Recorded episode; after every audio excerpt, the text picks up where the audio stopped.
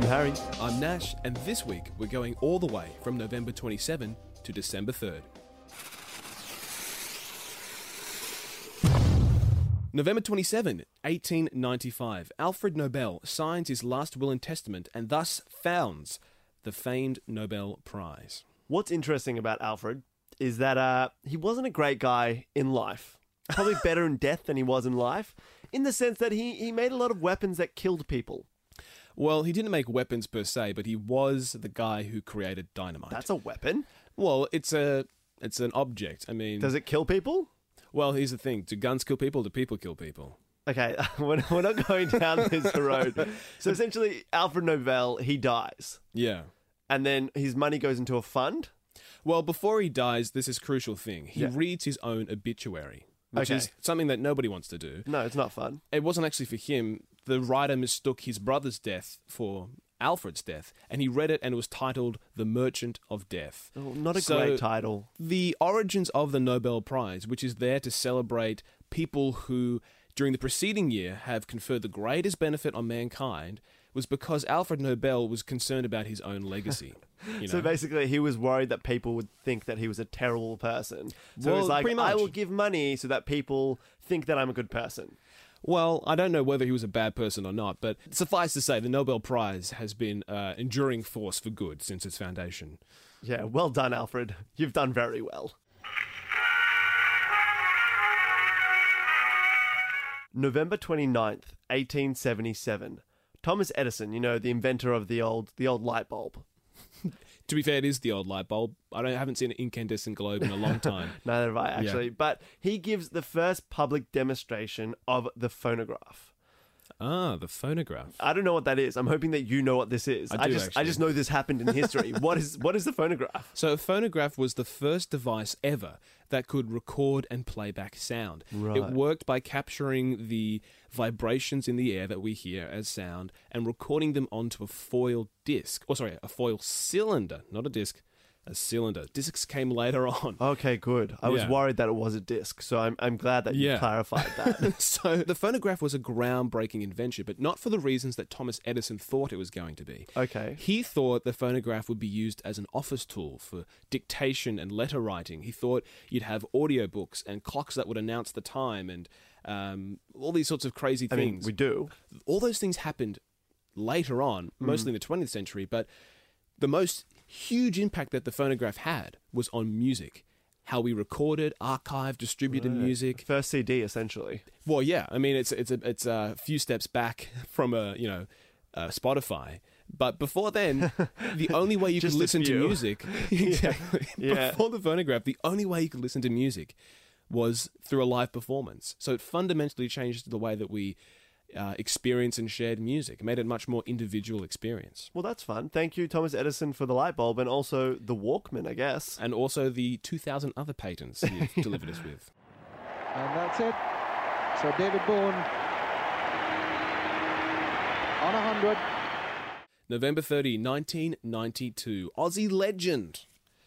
All round good guy. David Boon. You're saying this as though you know anything about cricket. You're like reading, I know who who David uh, Boon is. When do you know who he is? Yeah. Okay, tell me about him. He's a bloke with a mustache, isn't he? He is. Boom. But was he a bowler or a batter? Uh, it doesn't matter because on this day, November 30, 1992, he scores his 14th century. So ipso facto, he was a batsman. Boom. Okay.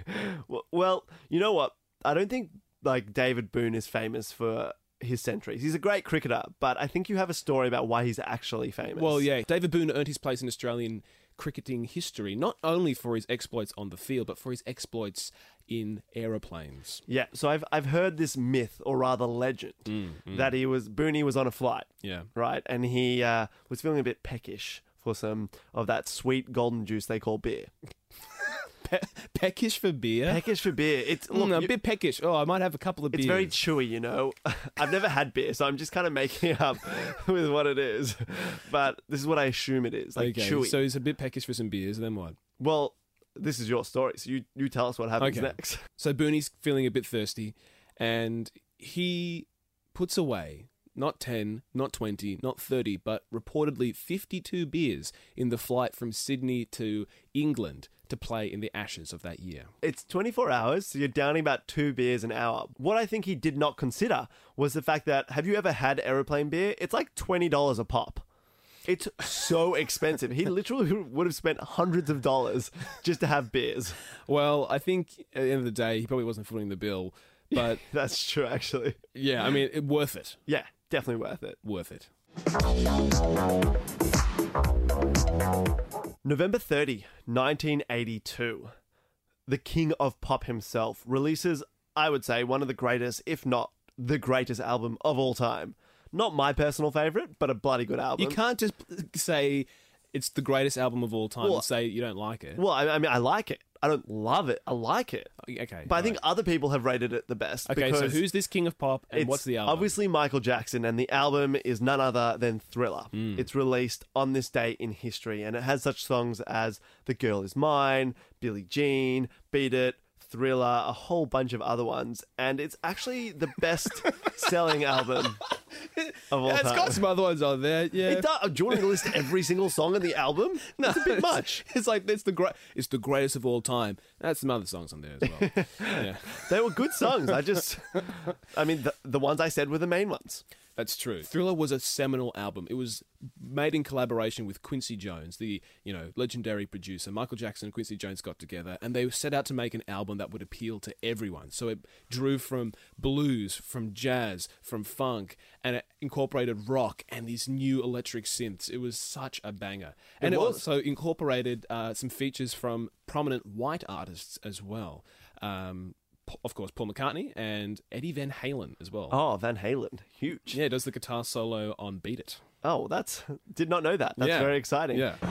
But we were to achieve equal rights as any human being deserves. December 1st, 1955, Rosa Parks. She refuses to give up her seat to a white passenger on a bus in Montgomery, Alabama, for which she is arrested and then sparks a revolution. She does. Uh, I think this incident with uh, with Rosa Parks is one of the biggest in in history in terms of racial segregation in America. It's I think the go-to event.